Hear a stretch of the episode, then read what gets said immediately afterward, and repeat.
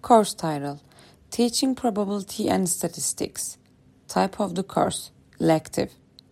The aim of this study is to examine basic concepts in probability and statistics and discuss contemporary teaching strategies to teach these concepts.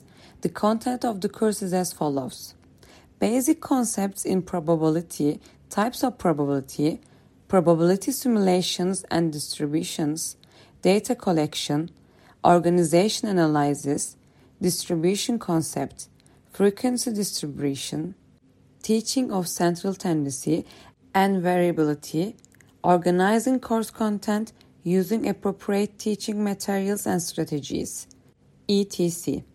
Student knowledge about these subjects, understanding and interpretation of students' thinking, difficulties, mistakes, and misconceptions, the relationship of these subjects with daily life and another lessons.